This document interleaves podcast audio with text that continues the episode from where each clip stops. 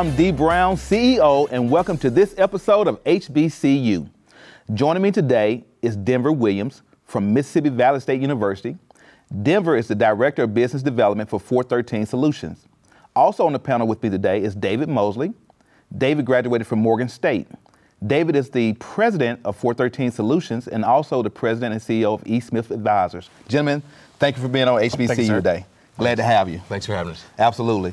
So we want to jump right in. Uh, you know, Denver, I'm sure all the guests are saying, did this guy go to an HBCU or is this some type of trick Dee Brown is playing today? But you actually graduated from Mississippi Valley State University. Yes, sir. So talk to me about your journey. How did you end up at Mississippi Valley State? Yeah, so um, for me, I uh, grew up in a uh, small town uh, just a little north of Birmingham. Um, baseball was my first love as a part of it, and so my motivation was a push to the next level in athletics as a part of it. Yeah. Um, in that pursuit, um, found an opportunity over in Itta Bena, Mississippi, um, at Mississippi Valley with uh, Coach Aaron Stevens and Coach Doug Shanks, and they gave me the opportunity to be that Division One athlete yeah. um, as a part of it. And I think beyond the athletic side, subconsciously for me, I think that I wanted to expand kind of my horizons beyond the city limits um, Yeah. where I was currently at, and Valley gave me the opportunity to do that. Wow, okay. So David, talk to me about your uh, journey to Morgan State. My journey to Morgan I know there were multiple stops. Well, y- yes. we'll, we'll, we'll make this brief. We only have 30 minutes. So, but uh, you know, I, I started out at Coppin State, which is also HBCU, Okay. And and you know because I'll just take a quick second back as well. You know, a lot of us, uh, uh, my parents didn't go to college. Yeah. So I didn't have that kind of tutelage about, hey, what you need to prepare yourself for uh, to get prepared for college. So in my senior year, my junior year, you know, although I was a, an honor student, all that stuff, I started working a little bit more and, and spending more time on other act- activities as well. Yeah. And the grades started slipping. So I was like, ah, that'd be okay. So, you know, when you send the applications off, not as many schools said yes as I thought it would. Yeah. Luckily, HBCU being Coppin State said, hey, listen, we're going to give you that opportunity. We know your grades slip. Things happen in life, right, occur. And they gave me their first opportunity. So I started my career there, and I was actually a psychology major. And I decided, once I learned how much uh, a psychologist would want to make per year, I didn't think that was the right career for me. so I, I transferred, I took a year off, and I ended up transferring ultimately into Morgan State University. Okay. Uh, which, you know, now looking at that university now, it's, uh, it's massive. Yeah. Uh, and it was a fine institution even when I was there. But you know, ultimately ended up there at Morgan State and finished at Morgan State with a business major. Okay. Yeah. So Denver, uh, do you remember the day that you first set foot on Mississippi Valley State University campus? I do. I tell, do. tell me I about yes, that sir. day. Um, so I think one thing that was uh, surprising to me is how flat it is out in the Mississippi Delta. Um, it's one of those places you can watch a dog run away for days out there as, as a part of it. Um, Yeah. No, I think um, I think more so as as I got onto campus, um, it, being a being an athlete, being a freshman, we had to report early as a part of it. So there wasn't a lot of students um, on campus at that time, and I can kind of remember one of the first moments of kind of being homesick a little bit, maybe uh, maybe kind of having that question of did I make the right idea? You know, moving you know three hours away from home, all of those types of things. And um, one of the things that kind of brought me back was that the way that our dorms faced on those freshman dorms, the window faced out to the quad.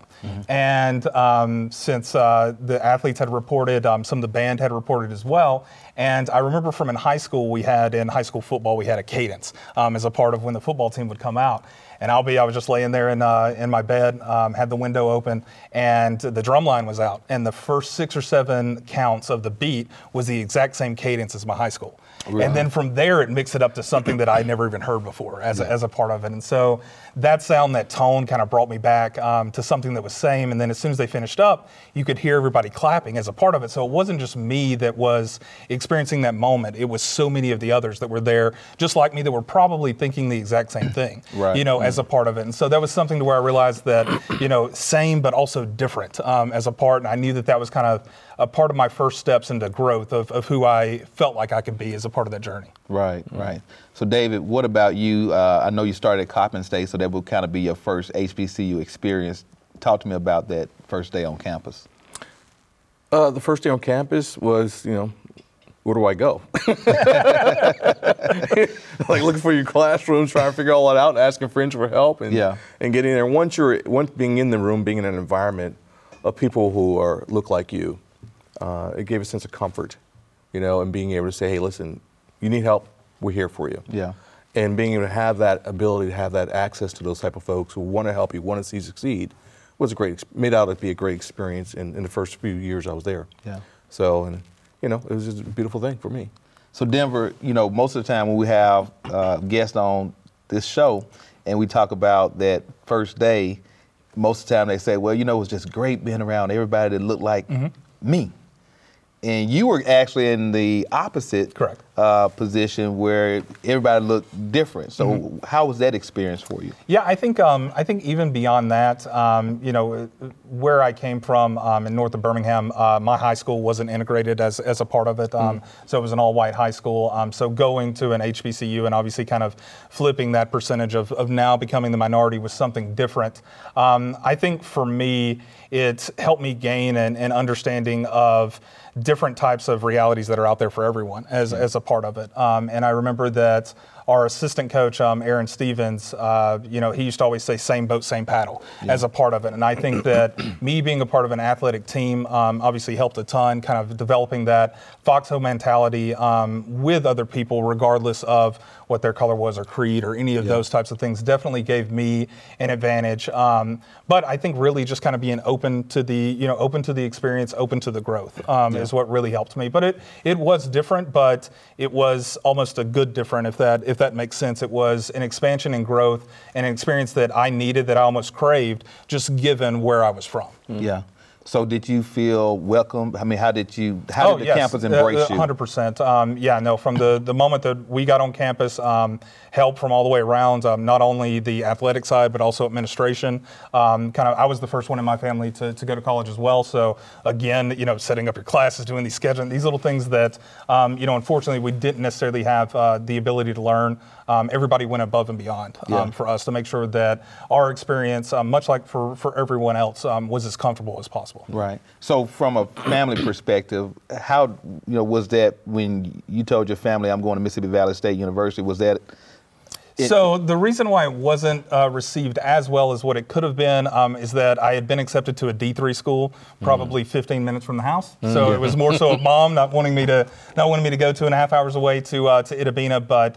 For me, like I said, my drive um, with baseball kind of being that first love was to put myself in the position to excel however I could in, in that vernacular as far as Right. that end. And Valley was the best place for me as a part of it. So they Yeah. understood as, as, a, as a part of it beyond kind of being further away from home than, than what they had liked. right? Right. Mm-hmm. So, David, so you had kind of two first day experiences. Yeah. Uh, you talked about Coppin State. Yeah. So, by the time you made it to Morgan State, Yeah. you had a little experience on your belt. A little bit. Some good, some bad, Yeah. probably, right? what, what was the first day like at Morgan State? Back then, it was trying to get a class. Nothing was automated, or so. Yeah. As a, coming in and, and trying to figure out what courses you're actually able to take was a challenge. Yeah. I never forget that going to admissions office and the line was wrapped around the building because no one said, "Hey, you need to be there like before the doors open." Right. Didn't know that, right? Right. Like I'm showing it's eight o'clock. What are you talking about? They were there at six, right? 'Cause Right. The They- they see, they knew. knew, right? Yeah. They knew. Yeah. And and being there like, wow, get there, you get there like, um, sorry, that's full, that's full, that's full. But luckily, I found out uh, my second semester at Morgan, one of my neighbors was working in the missions office, and she took care of me from there on. Yeah. I got every class I wanted from there on out. It was smooth sailing. so every uh, HBCU campus, you know, has a different uh, feel, different flavor. Uh, what were some of the signature uh, events or things that happened on the campus of Mississippi Valley State that you remember most? Yeah, I think that um, maximizing the the quad area um, for different events, whether it's uh, whether it's concerts, whether it's having speakers come in, um, it was always something going on. There was always something that you didn't have to look for anything to do as, as a part of it. And um, I'm I'm sure that it's like that in in other places as well. But it just felt like kind of the variety of things, whether it was music, whether it was food, um, any of those type of pursuits. There was always something available and, and something to do as, a, as a part of it. What about at Morgan State? I'm pretty sure it was a lot to do. I was working full time. Yeah. I would, I kid you not, I would, I, I, most time I'd try to get my schedule on a, a Thursday and uh Tuesday and Thursday schedule. Yeah. So I can work Monday, Wednesday, and Friday. Okay. To pay for college and living on my own whole nine yards. So I would literally get to campus at eight in the morning, take all my necessary classes, be done by three or four, and go to work and do my homework between in between those times. So I, I would peep out on the quad and see everybody on lines and stuff like that. That looks fun. Gotta go to work. right, right. you know, I would be able to walk across the Welcome Bridge every once in a while, go to the library, which, you know, the, being able to go across the Welcome Bridge there was, you know, part of the, the institution of Morgan State as well. Yeah. But, uh, you know, spending a little bit of time as much as po- uh, just hanging out on campus, but I didn't have a lot of time to hang out there. Yeah. Uh, I wish I would have had more time to hang out on campus and, and not as much work as my, much. I've always worked multiple jobs all my life. Yeah. you know, it's been- just in my DNA as an entrepreneur. I guess it started early, right? Right, Most of us, right? right. So, but you know, I've always started working early on and just had to pay for college out of my pocket and didn't want to take any loans. So I worked like two or three jobs during college, take, scheduling it so I can get done and, and, and get completed without debt. That'll help you uh, finish college sooner as well. It's a little bit of a motivation to, Right. to stay focused. I like my son right now. right. well, you know, you just call home and uh, cash out. Right. yes, different You- you right now. yeah, right. I, am right. gonna take three classes this sem- this semester. right, right, yeah. So, what about uh, David? The teachers, the faculty, the staff. What were they like at Morgan State? Man, it, it, it was it was a great environment because you know oftentimes I was tired and I couldn't turn some papers in, and they allowed the flexibility to give me an extra day sometimes. Yeah. Uh, just to kind of bring it back and turn it in, and working with you as well. Um, about hey, you don't understand. Meet me this class hours or meet me before class a few minutes. I'm trying to go over it with you. And in, in class, you know, our English, our, our our business, our business uh, major group, you know, we're like all helping each other. You know, if you can't make it, call me later. Yeah. I'll tell you what happened in class. Right. So we formed a great, tight knit community within ourselves there. And we also say, you know, if the teacher's not there in 10 minutes, we're out. Blame it on the teacher. we're out. But, you know, but we, we formed that, we formed a, a, a great community amongst each other and, and supporting, help each other because we all want to see each other succeed. Yeah. As well as professors, you know, they want to make sure that you're there to accomplish your goal and succeed. Right. and be there coach you as much as possible. Spend next time just talking with you and help you understand. Because econ was a beast for me. Yeah. it was a beast. And the professor would sit down with me. I would, you know, sit down with me. Sometimes meet meet me off campus. Sometimes and say, hey, let's talk through it. You know, Yeah. and help me walk through it. Which I which I don't see that happening potentially at other institutions. Right. The extra care they put in for that time Right. was great. Denver, what was it like for you uh, as it relate to just the student body, the faculty? Yeah. Um, what was that whole ex- experience like? Yeah, I think that um, you know, for me, obviously, I, I had an advantage um, being in athletics. Um, as, as a part of it, you're also held to a, a different standard as well as, as a byproduct of that. Um, so I'd like to think that um, you know it, we we benefited, but we were also um, kind of held in a in a different regard than others because you had to hit a certain GPA, you had to hit certain hours in order to be able to qualify. Yeah. Um, not the work type of schedule situation, but when you do think about um, kind of the schedule of a student athlete, you have the travel, you have all of these things. So being able to have uh, the type of professors that you can build the relationships with, um, that care and understand those types of things. I'm not asking for special consideration, obviously, but just understanding kind of um, what's going into the scheduling, what's going into the, the byproduct of the deliverables Yeah. um, that come out. I think that that was well recognized. Um, I also believe that as a part of us kind of growing and learning when we're there, because especially for me, I, I didn't have an idea as far as what I wanted to be, what I wanted to do. I just knew I wanted to, to play baseball. Um, I, I think that a lot of them helped kind of guide and shape and, and at least show different options because Yeah. I, I was able to take some courses and realize that there were some things that I knew I did not want to do, um, you know, with my time and, and Yeah. life. And uh, they definitely took the time to make sure that, um, that we were set up for success as long as we did the work. So, David, talk to me about uh, graduation after you graduated from Morgan State, and what was your first uh, professional career? Well, after graduation from Morgan State, my first career was selling life insurance. Okay. And uh, I was still working at TGI Fridays as well. You know, I have 20 jobs. Right. Uh, and I, I never forget this. So I, I was working for, can I say the name of the company? yeah. Uh, Life of Virginia. Okay. And uh, you know, I was so excited to have the profession, life insurance. I heard about what, all the, the things you can do, and money you can make, whatever. And uh, the gentleman, I was the only African American in the office. I showed up my first day. He handed me a telephone book and said, "Here's your office and here's your phone." My office was inside of a closet. Wow.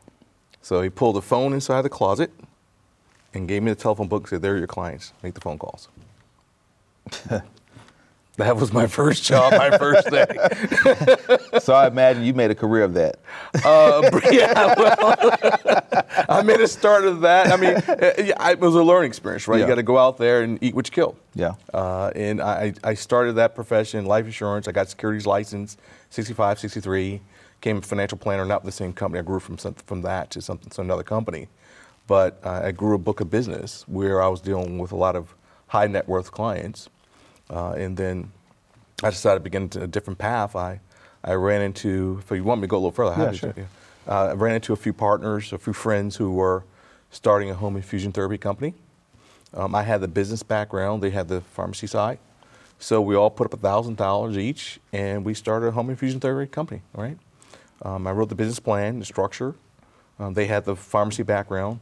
And, and just so you know, the home infusion therapy company is when you get discharged from a hospital and you still need therapy at home, IV therapy, chemotherapy, whatever it may be. Uh, we would make the compounds in, the front, in, our, in our office and provide the nurse and the therapy to go out to your home so you can get care at home. Gotcha. Um, so we became um, the largest home infusion therapy company, African American owned, um, within like five years, over 20 million in revenue. And we were the largest chemo provider to most of the hospitals on the East Coast. A lot of folks didn't know it was a black company supplying them, so, which was great for us. Yeah. We won the um, Black Enterprise Award for Emerging Growth Company Year as well for all the work that we did there. So that was really my first, from the financial planning, advising, you know, managing cash flows, to starting that first company with all my ventures there. Okay. Yeah. So Denver, once you graduated from uh, Mississippi Valley State University, uh, what was your first uh, occupation? Yeah, so mine was a, a little different. Again, uh, you know, pursuit of baseball was the kind of the top priority. Um, wanted to obviously get drafted and, and go to the major leagues as a part of it. That wasn't necessarily in my cards. Um, I did have the opportunity to uh, get drafted by the Regina Red Sox, which is up in Saskatchewan, um, Canada, and so I spent um, six months with them and another three months um, with the Pirates organization up there in Saskatchewan. Um, that was kind of my my turn of, of the run was about nine months. Uh, about how long that cup of coffee lasted. A great experience. Um, but from there, I realized that my time was was done as an athlete. Um, so I entered the workforce um, with Synovus um, as an underwriter um, for them with the bank. Um, Worked there, uh, basically just doing underwriting. Um, a little bit of teller work, customer service, um, but those were my main duties, is just underwriting uh, housing loans and, and auto loans as a, as a part of that daily function. Right. And so, uh, David, kind of fast forward uh, in life. So now you are the president and CEO of a variety of organizations, uh, but 413 Solutions, uh, E. Smith Advisors, et cetera, et cetera. Uh, talk to me about th- those those particular ventures.